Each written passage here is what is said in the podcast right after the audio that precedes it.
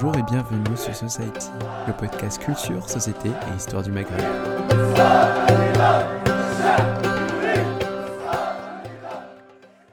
We knew that the summer would be hot, that the challenges would be numerous, and that COVID 19 would have prevented a large number of projects in North Africa. But could we have known that the thermometer would rise again when in Tunisia, facing a pandemic, the president Kais Saied would take full powers? The army started by blocking the entrance to the parliament at the end of July and then closed the offices of Al Jazeera. On July 25th, imminent danger became the key phrase and key sentence of the president, who, in his speech, froze the parliament and took over the powers. Fifty days later, the period starts to be long. The young people in the streets who supported the president are now asking questions. And the president has been urged to re-establish the institution he had frozen while struggling to find a new prime minister. Although fixed on the idea of perhaps amending the constitution, considered during his crowd baths that he likes so very much, nothing is yet announced in the economic sector that worries greatly. So is Saied in 2021 on the verge of a more democratic change or on the verge of authoritarian overtones? What you think of him, what you think of the state of Tunisia in the future. This is the third season of Society. We are so happy to have you and welcome to this new debate about Tunisia and Kais Saied. Hello, Tila. Hello. How are you doing? Good. I'm fine. Thank you. Very happy to be back in society and talk about new subjects. Yeah. And for the first episode, we have someone that was here before. Yasmin, our student Polisai, Nico, and Miguel at Miguel. How are you doing, Yasmin? Hello. I'm very glad to be back and to be with you guys, even though it's online the second time. But I'm very happy and we're talking about Tunisia again. So, yes. Yeah. and we also have uh, with us Mohamed Triki. Uh, so you're a student in business at the Tunis Business School, and you also told us that you were the you are the creator of a podcast too, uh, Yeah, Bourjou- soon. Bourjoulaya. Yeah, So welcome, Hello. and uh, how are you doing? I'm doing great. Thank you for having me here for the first time and uh, hopefully for many next times. Uh, and thank you for speaking about this for in your uh, podcast. Of course. Um, first, maybe we can uh, ask you your personal view of the, the current situation in a, in a general way. Uh, how do you view the recent events that are hap- that are, that are happening in, in Tunisia in terms of uh, the, the the the recent political crisis or the the health uh, situation? What do you think about it? Um, I can go first. I'm not sure if it's going to be super structured because this is a very vague question, but like, uh, so prior to 20, 25th of July, which is when the president took these um, exceptional like measures, um, the country was not doing well, obviously, and that was not a secret to anyone. Um, there was a huge, huge disconnection between what was happening in the parliament and the petty fights that were happening between the different deputies and what was happening in the streets and um, in terms of like covid in terms of economic crisis in terms of what people wanted um, that was not obviously met and people were um, disgusted but was what was happening there was a general dégoût um, and and that's how i view it at least. And uh, um, like really the the the, the political fights were purely petty and ideological and people couldn't give a shit about that. Um, so we were at a point where we were at a political impasse where the different sides could not discuss or talk or have a normal dialogue any, anymore and this is not only coming from the parliament but it was also coming from the presidential. So this is like the grassroots of the problem. Like there is this not miscommunication but complete complete lack of communication between the parliament and the like the presidential palace. Um, which led to uh, taking these decisions without anyone knowing, and it was a shock to everyone.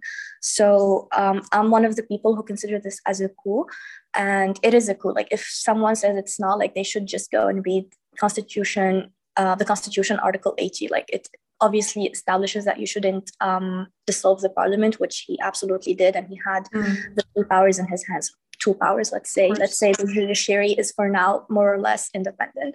So he has the executive and um, and um, um, legislative, and we don't have a government. We haven't had a government, yes. and we are being isolated internationally as well. Like he's refusing to um, consider whatever like the international powers are, are are telling him or whatever. Like that's another topic, but like we are i feel like we are being isolated. Yeah. but this this being said this is a coup but i think we needed this political shock so that the parties understand that um, that has to be that had to be whatever that was was going had to be stopped. And also i feel like what people like international media or like western media in general what they have forgotten is that a big portion of um, the people they were happy with what was made. At least on the 25th like now people are starting to calm down more i feel like. But on the 25th people were super happy like yeah, yeah. a coup d'etat but he was he was having this this crowd's bath when people were like happy to see him and like uh yeah following him. Yeah because for them like oh you stood up to this uh institution that has been doing nothing and they have been literally physically fighting each other in the parliament like literally you can see the videos um, over stupid, petty things. Yeah. And uh, this guy, he came in and he was like, okay, I'm going to stop the parliament. I'm going to freeze all your powers. I'm going to take the immunity off. And this is me who's, who's like taking in charge everything, which is like, yeah, fundamentally speaking, like, yeah, it's wrong and it's a coup and it's I think it's a threat to our democracy, but at the same time, I think we needed this political shock. Now, I would have been completely in support of this coup if Kais Saied, he would have on, on the day, like he was announcing these measures, he would have announced, okay, we will have elections on X day, and I will not present myself for the presidential um, elections because for me, he's illegitimate. Like he stepped over the constitution. Like he shouldn't. You, you, you took an oath on the constitution. You can't like break that oath and he did so for me he's not legitimate anymore and i would have been in complete support of that coup if he would have announced legislative and presidential election dates and uh, with with a change of the um, uh, uh, electoral law, of course, because the problem also in the parliament and why it's so divided, it's because of the electoral law.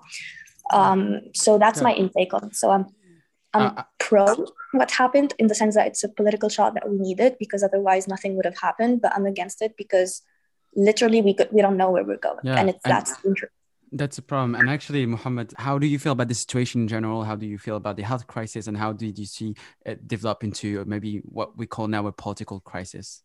Mohammed? Well, I think that all the components were already in place, are in place and in order to prepare us for this political shock, as Yasmin described it.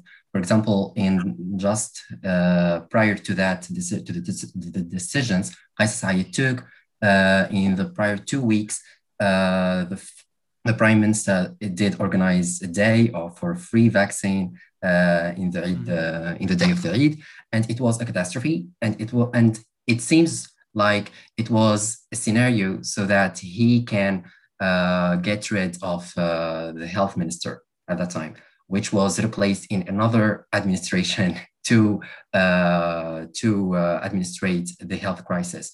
So, for example, Yasmin talked about the communication. There was no communication ever between the legislative body and uh, the president. Uh, and they were in a fight against each other. Uh, the president did not accept the ministers to uh, plaider le serment uh, in, in before, before the president, which is unconstitutional. Yeah.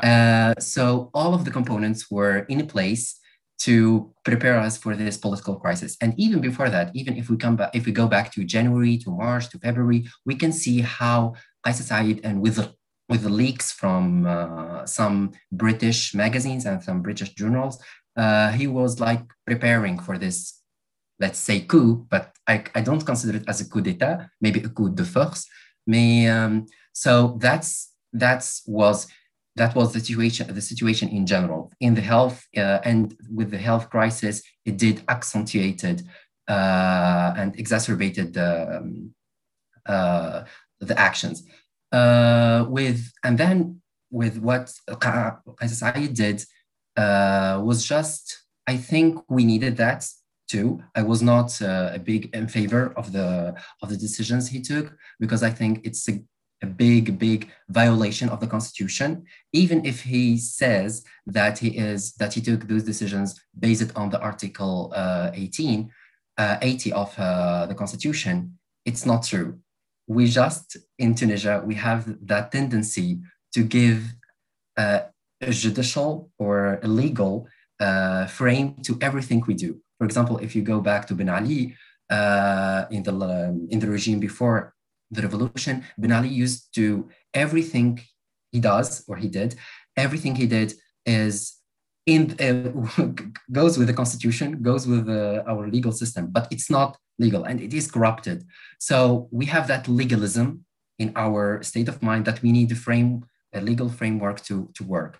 And uh, so all Kais what Kais Saied did is just to have an argument so, the, so that he, he can argue with, he can say that I'm not outside the constitution, I'm not illegitimate, I am in the constitution, I am uh, following the constitution and I have the ultimate right to do what I am doing right now.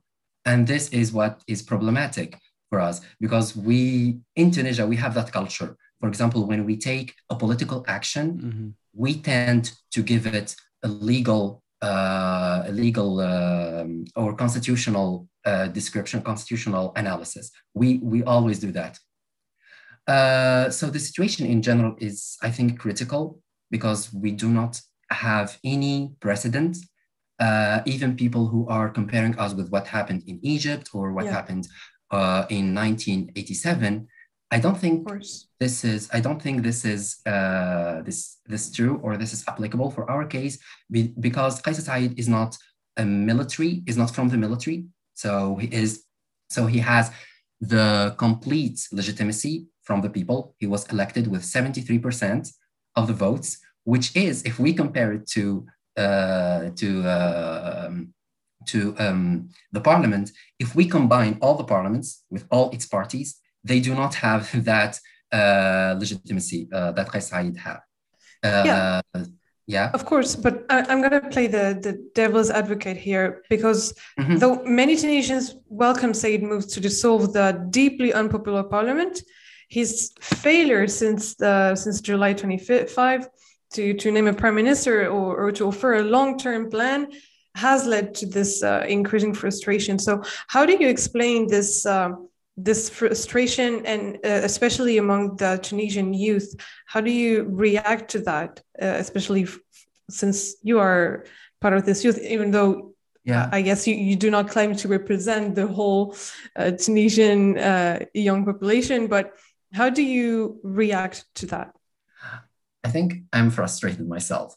It is taking him too long and to have uh, to declare even a prime minister or even to declare what are we, where are we going to, to uh, ensure people, to ensure organization, whether they are international or national organizations, which are huge, uh, which are important in our, democ- in our democracy in Tunisia. For example, uh, the labor organization or uh, any other uh, organization. So he didn't even declare a short or a long term yeah. Uh, action plan. Uh, he didn't even uh, declare uh, prime minister, which is so worrying and so alarming. Yeah, yeah. The problem is in Kais Saied himself. Kais Saied himself he is, he is that man who is he's a professor. And my sister was uh, is in uh, law school, and she used to be his student.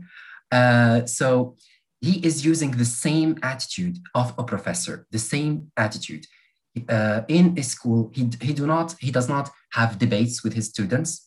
Uh, only lectures. He explains what he ha- what he has in mind, and then he leaves the room. That's like what Kais did, I and we can see this, and we can uh, we, he is doing this with everyone, with with everyone, uh, with journal with the journalists. Mm-hmm. He does not accept questions. He does not accept uh, to have arguments or debates. Even he, so the problem is with, with him. Maybe yeah. he has the best intentions in the world. Maybe he has pure intentions, but this is not working right now. Uh, people, yeah. Yasmin worked about the international uh, pressure uh, being put on Tunisia, and it is growing, whether we're gonna, inside or outside. we're gonna go back to that, but like I, I wanna I wanna give the of course the the floor to to Yasmin to react on that and tell and tell us how you feel about Kais in general, and. I, I mostly agree with what you said. I just don't agree with the fact that he has more legitimacy than the parliament because the parliament was also directly uh, elected by the people and Kais Saied was also directly elected by the people. And you say he has 70% don't forget that he had that's like second uh, round. So like the first round, it's he he just had like 18% maybe or 23 i'm not sure of the numbers but it's not a majority. And also like a lot of people did not vote. So when you like take all of that it doesn't really come to a majority in the first place Kais Saied, don't forget who he was running against. I did I voted for Kais Saied in the second round. The first round, I did not vote for him because he's someone with no program, like he said. He's someone with no political vision. He's not a politician in the first hand. And that's can that can be seen because he's not pragmatic, he's not willing to compromise, he's not willing to talk with anyone else. So in essence, I did not vote for him because oh, I think he's like um he's uh, he's gonna like get Tunisia into like the right path of like development or whatever. No, because he was running against an actual corrupt businessman who was in prison during the the, um, the campaign and during the election. So I think his legitimacy is not necessarily um, bigger or better than the parliament. Um, but yeah, I do agree with the fact that he is like I think he is the main problem because even before 25 of July, some deputies, uh, some parties tried to just talk with him, even Ghannouchi, like the head, like the president of the parliament, the, speaks, the speaksperson of the parliament, and the president of Ennahda, he tried to talk to him. And every time, like he refuses to meet with the deputies, he refuses to meet with everyone else, and he's just being isolated. So that's, and that's really dangerous because even now we don't know. I don't think he's actually the one making the decisions. And I do agree that maybe he has good intentions um, because I don't think he's corrupt. I don't think he's like, he means um, like i think he means well in a very naive shitty way because meaning well in politics does not just work. Does not mean something. Um, exactly like oh i meant well so i'm doing this. Like no you're not a politician. I think he's just surrounded by people who are, first of all, feeding him wrong information because every time he goes out and speaks in public, he's talking about these conspiracies and people trying to talk, to, to kill him. And they, they are trying to kill him and they are conspiring against him. Tell us who is they? Tell us who is who are these people? So so we can move like because after all, it's we have the power, right? That's a whole like campaign. If he has ever won, yeah. like Shab read the people won. That's a whole like that's the whole premises of his campaign. Tell us who are these people. Tell us who is trying to like get in Tunisia into this like danger. Um, so I, I I don't I don't I don't think that he's being fed the right information, or at least he has access to all of all of the information. But at the same time, um, I also I agree with you in the sense that we are not going to have the same scenario as Egypt or like any other Arab country or in Lebanon terms or, of like yeah. in terms of a coup d'état, a military coup d'état, because um, he's not the military, and I think the military is pretty apolitical to some extent, which is um, which is an acquis from Bourguiba's times, and um, I don't think we're gonna get there but i do think that this political vacuum is dangerous because that's the only scenario for me where we would kill each other is if Saied somehow is killed or dies or assassinated or whatever like he dies and then what's going to happen because technically it should go back to Ghannouchi, who is the head of the parliament. Technically, it should go back to him, but the parliament is dissolved. And even if it wasn't dissolved, Ghannouchi is the most hated man in Tunisia. So, like him being the president would definitely um, definitely result in violence. So yeah, I don't think the Egyptian scenario is going to happen in Tunisia, at least for now. But I do think that this political vacuum is is pretty dangerous, and I think that Saied in the first place, like his role is over. Like his role is was to prove that Tunisians wouldn't vote for a corrupt person, which is his opponent. But now, like that's it. Khalas, he doesn't have anything else to add. He doesn't have a program. He doesn't have a vision. He never did. So I don't I don't see. I, I think we're stuck because I don't either think that he's gonna he's be willing he'll be willing to talk with others or like other. Yeah. Of course, we, we're not talking about a, a possible civil war or uh, kind of a situation that, that would go too far. But as, as you said it, uh, Kais Saied has a a side of uh, conspiracy theory. He he even claimed that he would not deal or negotiate with agents or traitors or those who pay money to offend their country. That's his words. So in that case. Um, how do you see uh, um, a credible political offer to oppose him? Because, um, well, we we have uh, the the Islamists and the Ghannouchi uh, um, uh, on the opposite side who just use his arguments backwards, and we don't see any uh, we don't see any. Uh, I mean, solution in in in that crisis, and knowing that we have ongoing uh, problems and ongoing crisis, uh, an, an economic crisis, uh, high unemployment, and and uh, and very long term uh, issues that are not dealt with. How do you how do you think we can uh, translate this into a credible political offer that would benefit the Tunisian population? Maybe Mohammed, if you want to tell your opinion about that. I think that the only political offer that is going to happen, that is actually goes, going to happen, is the one that is in the head of Kais Saied. So aside from all the analysts and aside from all the political lectures that we can give to the situation, Saied is only going to do what he uh, deems uh, good for us.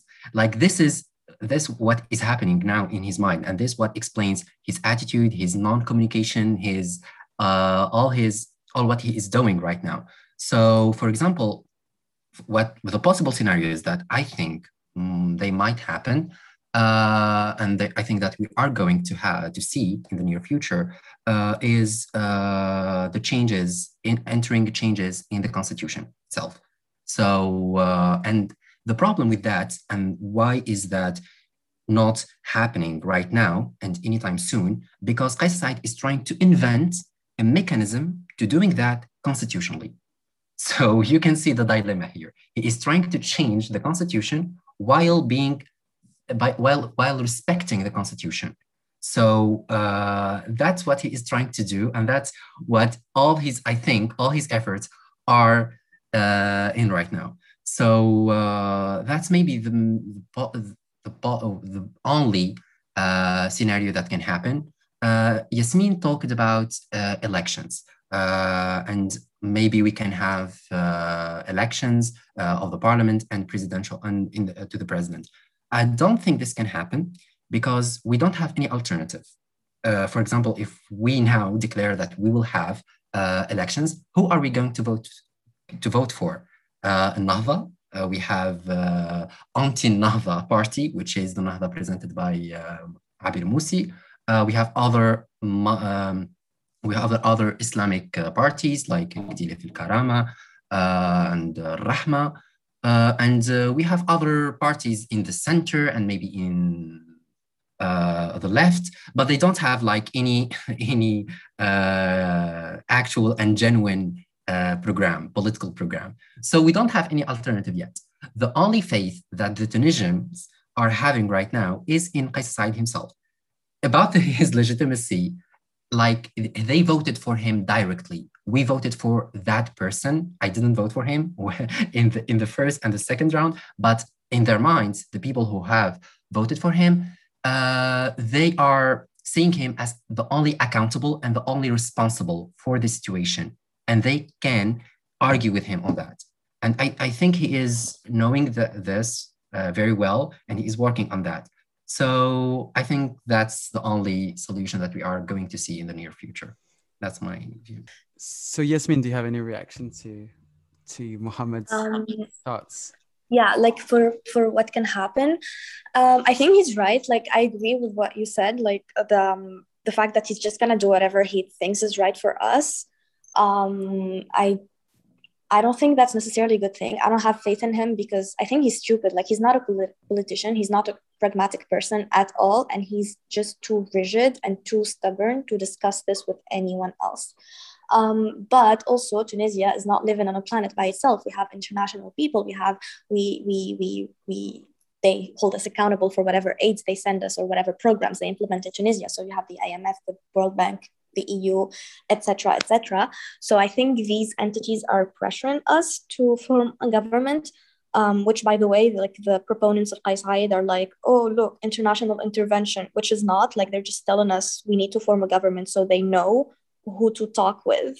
Um, so I think international pressure is gonna have some kind of effect, maybe because I think at the end of the day, he's just gonna find himself backed in a corner without anything to do because he doesn't have any solution. Like, like if he did, he would have appointed a head of government already. He would have formed um, even a temporary government to like um, get through this crisis, but he hasn't so far. So, and we don't know what he's gonna do. So I think the only way is also international pressure, or or maybe the people can, if they finally understand but i don't i don't think so because i understand why people are backing him because they feel disgusted by the political system like that's understandable and that's in the first place why he was there the, like that's why he was elected in the first place because he was anti-system um yeah so yeah. that's i just see international I, I, pressure as the solution and also yeah, there's something you talk about international, so I can't help but like mention something else. In a book that is called Between Democratization and Coup, Hegemony and Subalternity in Mauritania, Riccardo uh, Ciavolella and Marion Fresia, they make a definition of the coup d'etat as um, the coup d'etat marks a moment of rupture of the constitutional order, just as the democratic transition should constitute a moment of change and openness. If we go back on 2011, and Tunisia, the question that was raised was a was the economic situation, right? And yourself, you're talking about uh, IMF as a as a way to pressure. I have a first question: How did you react to the media coverage of of that what they called a coup d'état, what some people called coup de force, and what some people called uh, uh, an atteinte à la Constitution. So there were many different words used and expressions. Which one do you feel are the most um, applicable to the to the to this case? And do you think that it show it also tells us something about Kais Saied, the fact that we don't that he took this power at a certain point without even saying if it was a coup d'état because he didn't define the action that he was saying he was just saying the that he was taking the powers so how do you feel about the definitions um, so Kais Saied, up until this moment, he's denying the fact that it's a coup, or he's denying yeah. the fact that whatever he's doing Completely. is unconstitutional, which is like ridiculous. So I I say it's a coup d'etat. I don't know like the exact definitions, but for me, a coup d'etat is just it's unconstitutional. And I just just the moment when I heard the news and he was like, I um, I based my argument on Article 80. I I went straight to look at Article 80 and read it, and it clearly stipulates that you cannot the whole point of article 80 is that even if there is khatar which is like an imminent threat to the country which there isn't really because that in because it's the problem also is that it's subject to interpretation which is radical from his part and the fact that we don't have a constitutional court to judge on these things is a problem in itself. But going back to that i think just the fact that he didn't respect article 80 and he just froze the parliament and he took the legislative powers in his hand for me that's unconstitutional and that's a coup or whatever you want to call it. I'm, I'm not sure about the like the exact definitions but for me whatever is happening is unconstitutional and a threat to the democracy. Um yeah that's that's it. Yeah and mohammed how do you feel about the same the same question what are yeah and and also oh sorry yeah and also talking about the the opposite camp about uh, Ennahda. What about Ennahda and its ambitions and can the party or or its leader Ghannouchi uh, can um, uh, profiter de cette situation, can mm-hmm. take part of this situation and take something out of it. How do you see the the the future? Okay. I'll go back to um, the article itself, the Article 80. If we go back into it, the article itself, it has a problem when it was set in the first place in uh, the the, uh, in the constituting assembly, I think, the Majlis Ta'sisi in 2011. Uh, it's they, the legislative, uh, the legislators who put it, they did not think they will gonna use it someday. They were too ambitious that they, the Nahda th- uh, thought that it's not possible. And if and even if it's going to be used, it's, it's going to be used by someone from the Nahda who is going to be a president or whatever.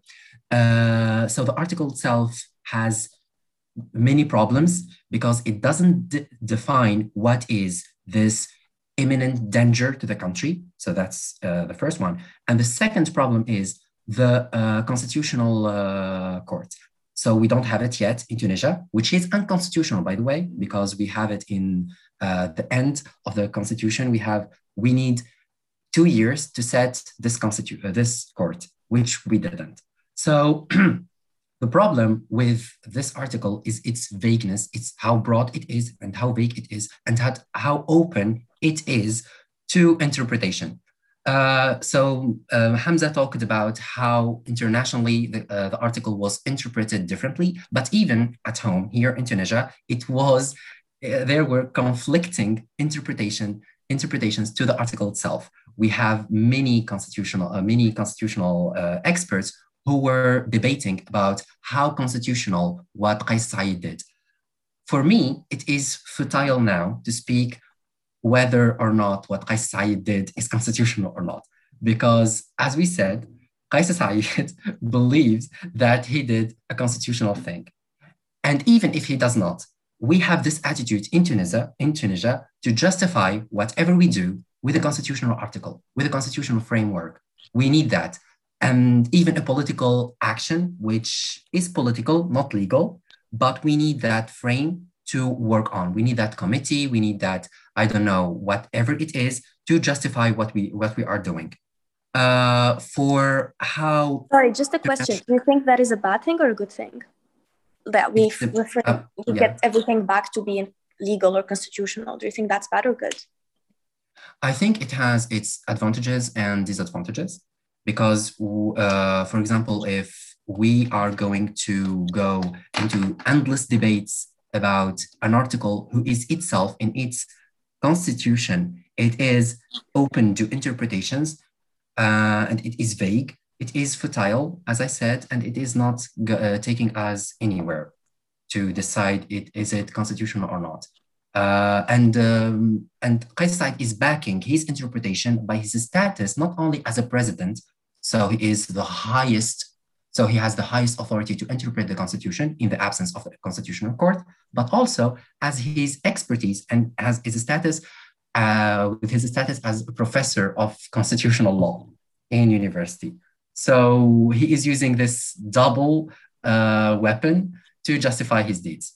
Uh, for how the media, international media, interpreted what is happening in Tunisia, it is totally, for me, justifiable and totally comprehends com- can be understood. Because for example when you speak to an american and you say for example the congress has been suspended. There is no congress. And they have they know that congress is the, is a sacred uh, institution in the country. They uh, it is so important for their democracy. But when you say that the same thing happened in tunisia, in tunisia all what they are going to do is that the total uh, direct comparison between the United States and Tunisia directly without any background of the situation in Tunisia. Uh, and I think uh, what Tunisian activists did on Twitter and on international media was good enough to explain the situation and that it's not how you think it is. It's not Egypt, it's not Turkey, it's not uh, anywhere anywhere else. Maybe first, uh, before going to uh, the social movement on social media, maybe we can uh, talk about uh, Kais ambition to modify the constitution and especially uh, modify the Article 70, 70 which uh, redefines the general politics about uh, defense, international relations, and national security. And he kind of wants to extend uh, its power to to yeah to, to mm-hmm. kind of modify to to his advantage. What do you think about this move? Um, can we qu- qualify that as a coup d'etat or is it uh, uh, the exploitation of some uh, maybe little uh, little fay of of the constitution? What do you think about it yasmin or mohammed? Um, Well, in these recent weeks, there have been talk about um, a referendum uh, to see if we should change the system to a presidential uh, system and not a parliamentary one. Um, and it appears that it's going to be organized. People are saying that it's going to be organized by the interior minister and not the um, higher independence, higher committee of like, uh, what is it called? Do you know, Mohammed? Like Yeah.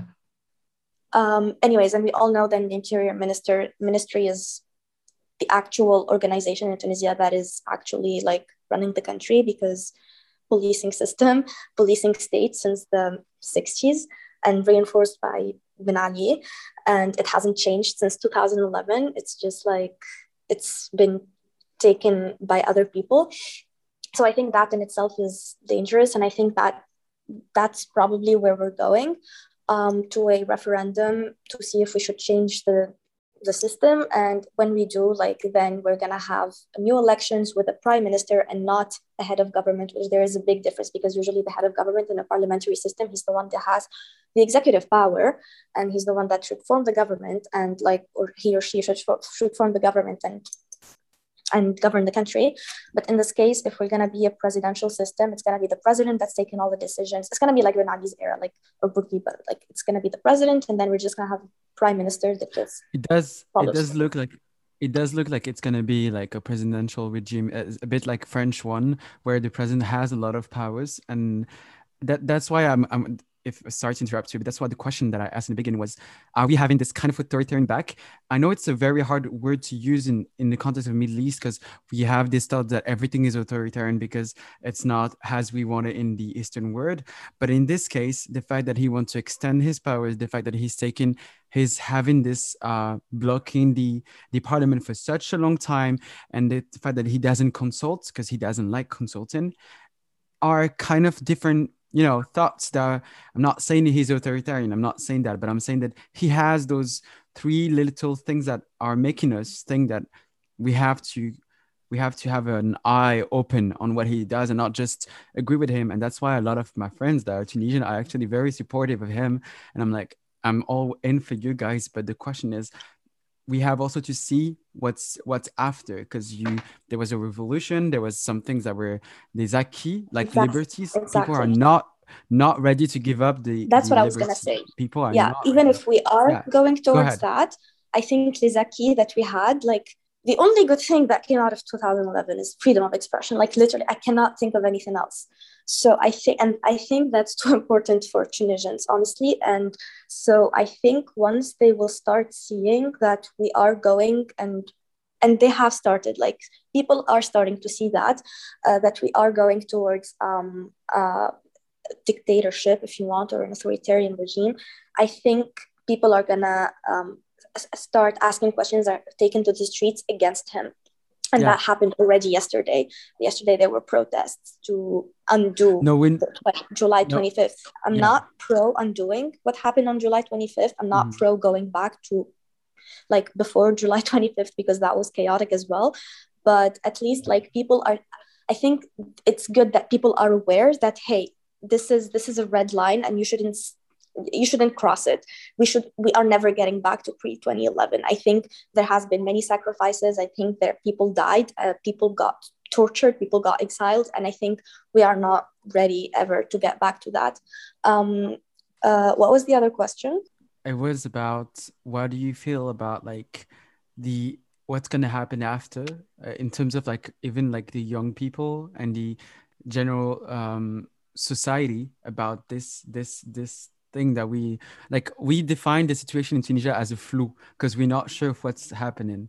And the question is what like, we don't know. Even us, we how... don't know. Like, do you know Mohammed? If you yeah, know, like tell no. me. I have no idea. Like that's the problem. Yeah, but like we don't I, know. I, how do you how did you see Muhammad or Yasmin, whoever wants to talk, the presence of civil society when it comes to these questions, whether it was in live, like in the streets, or on social media, because that played a really big role during, uh, you know, the COVID crisis. Uh, I just want to just yeah, go ahead, to one point about the changes in the political system. Uh, I think it's not a surprise because in the core of the politi- uh, of the political campaign, the president, uh, the Kais Saied did, uh, he was campaigning to uh, change uh, the political system, to entering changes in the constitution and in the political system. So this is not a surprise. Even in the campaign he did, he, he launched, it was Hamla Tafsiriya. So he was speaking about those changes, uh, and he is actually doing them right now. However, what is worrying, what is alarming right now is the is the role of the police, is the role of the um, uh, the inter ministère de l'Intérieur in uh, in this political uh, crisis. Uh, for if we go back to I think March and going to June, there were a dispute between uh, the Mechichi, uh, the prime minister, and Kais Saied about who is going to take over, who is going to take the control of the Ministère de l'Intérieur, And Kais Saied was actually fighting to take control of this organ because he knows that this organ, as Yasmin said, is running the country, is the one that is holding an, the biggest power uh, among all the other institutions, all the other ministers in Tunisia. So whoever is going to be the leader of the police is going to uh, to rule the country, and this is why, if we go back to after the after the revolution, after the revolution, Nahda did like uh, uh, West uh, spread all its uh, all its members in this organ because it is so critical. However, how uh, is dealing with them, how Kais is treating them, the, um, uh, the, the, kind of authority he is giving them, uh, how he is turning his back on on very um, much violations that are happening right now is worrying. Uh, for example, last week, uh, an LGBT activist was arrested in Tunisia. Uh, yes. so uh, that's something that it is worrying. And even with violations that the police were doing in uh, the in the manifestations in January, I think uh, Kais did not give any opinion. And he did give an opinion, but it was so ambiguous, so unclear that you cannot tell what his opinion was. So this, uh, this, about, this is about the police, and this is about the rule of the police. And this takes us to the liberties that we achieved uh, after uh, the spring, uh, the Arab Spring. Uh, I think that civil society is as present or maybe more as it is in Morocco or in Algeria. Um, Yasmin said that the youth here are paying attention to what is happening, to what Kais Saied is doing, and they are. Like we are so mobilized, we are following the steps, we are following the news, we are we are trying to analyze, uh, we are tr- trying to use every tool we have to decipher or to understand what is going to happen. And this is and this is so important for us. And this is so important in those critical moments.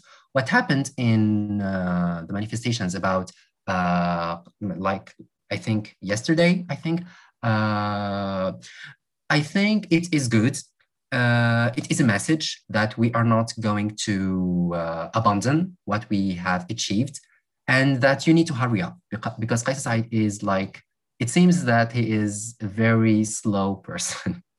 Just to summarize, um, can we, uh, after what just happened, can we talk about uh, authoritarian turn with uh, uh, Saied uh, ambition to to modify somehow the constitution or to um, to refuse any kind of uh, consulting from any counterpower or are we still in the fog. And what is the role of the civil society in, in, in it? Can it be a change? And of course how can we how can we see the the ongoing issues like economic crisis and the health crisis uh, be kind of uh, res- i wouldn't say resolved but at least uh, be taking it into account into um, into the current crisis? How how can we maybe just to summarize a bit so that our our listeners can understand the whole picture of uh, this very complex situation? Maybe Yasmin, if you want to conclude, and then Mohammed.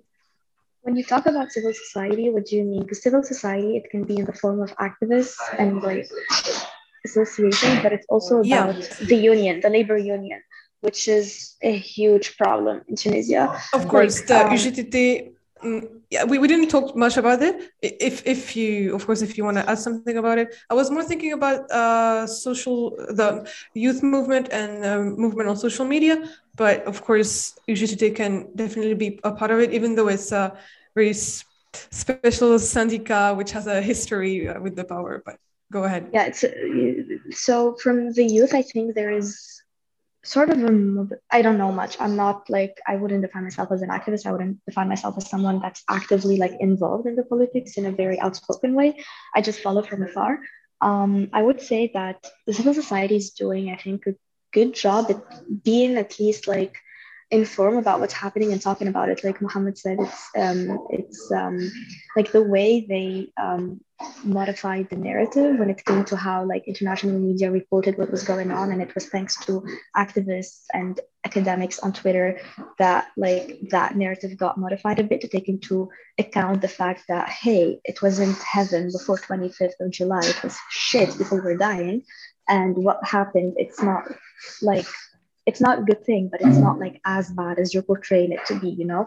So I think that was important. And I even, even until now, like people are still like um, activists, um, journalists, intellectuals, um, law professors, um, young people are still, young people mostly are spoken about the police because I think young people in them, themselves don't want to be politicized or like don't want to be, don't want to relate or like identify with one specific ideology so they don't want to take sides in this. They're just against, I know that they are very much outspoken about the police, which is great because the police is like one of the biggest problems.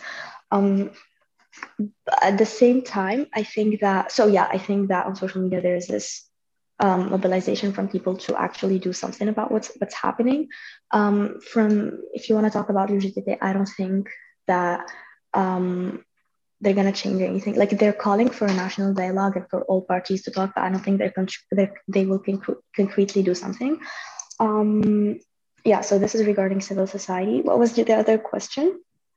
No, it was more about the general political situation. Are we still in the fog, or are, can we talk uh, of an authoritarian turn? I don't think it's happened yet. I think we're still in the fog. I think it's like we're still on palpite la situation. We still see what's happening, and we st- like as I told you, we have no idea. We don't know. No one can know unless like you are involved in like the behind the scenes, what whatever what's happening behind the scenes. You, you, we can't know. Like we just of course some some some statements are are, are published like at late hours of the night and it's just it happens so suddenly and so like with no prior thought to it so it's like really um unclear for now. I don't think we are there yet to a authoritarian system, but I think if we continue on this path, we're definitely going there somehow.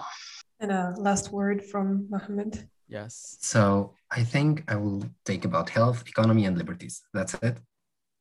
Thank you. So for the health situation, it is improving. Um, so I think I checked uh, earlier, and it is about around 30% of the population have been vaccinated. And that's good because when we compare it to what was happening before to, uh, 20, the, the 25th of July, uh, only 30%. Uh, so this is a great improvement, a great achievement for handling the COVID crisis. For the economy, I don't think it's a problem that is going to be solved overnight.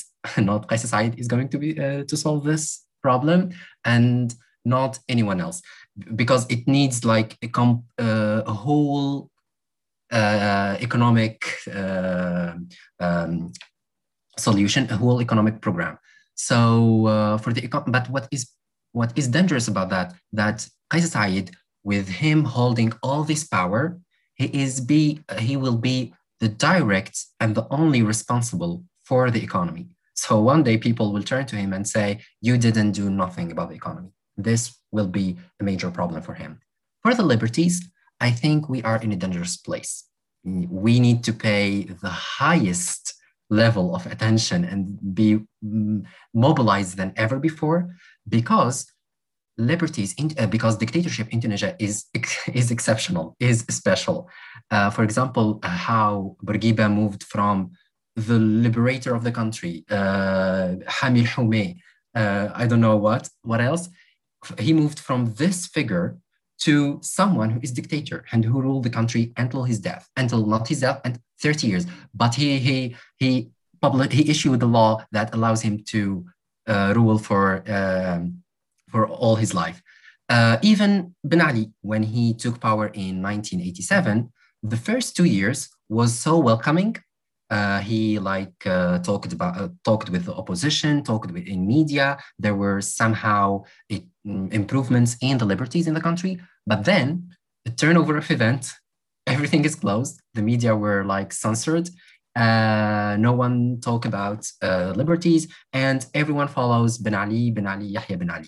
So and now what with the signals that we are getting for example, with uh, this arresta- uh, arrestations of activists uh, without any without any comments from the presidency, from without any communication with them. Uh, the president is not allowing journalists to speak questions, uh, to get details.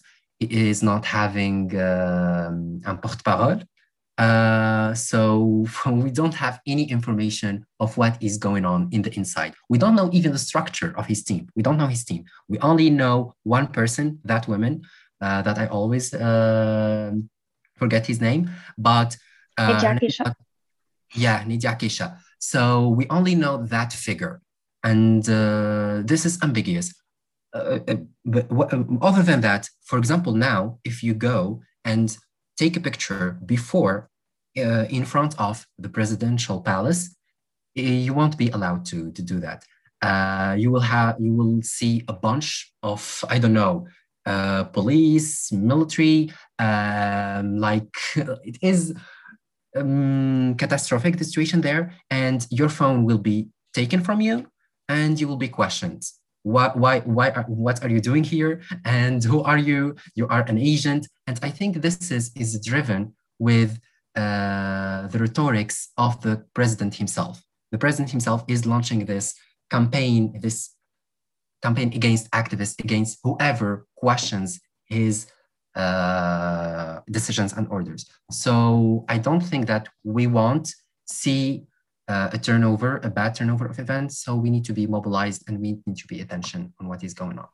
Being mobilized then and giving attention to liberties. Those are two keywords that you can also find in the words of uh, Willis from Tunis, the very famous cartoonist from Tunisia that had been speaking speaking about these issues about the Kais and all representing with the cat politicians and thank you so much for being a part of this, Yasmin and Muhammad. It was very nice to, to have you and to discuss yeah, things. Thank you so much for this very interesting debate.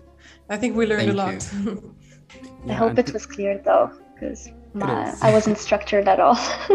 it's normal. The no. situation is not is a fog in itself. Yeah, the situation isn't structured. So we follow. We follow the flow. so we tried to to cross the fog. We're not sure yet where, where that is heading. But thank you, Tila, also for being a part of this. And thank you, Hamza, for co-hosting as usual.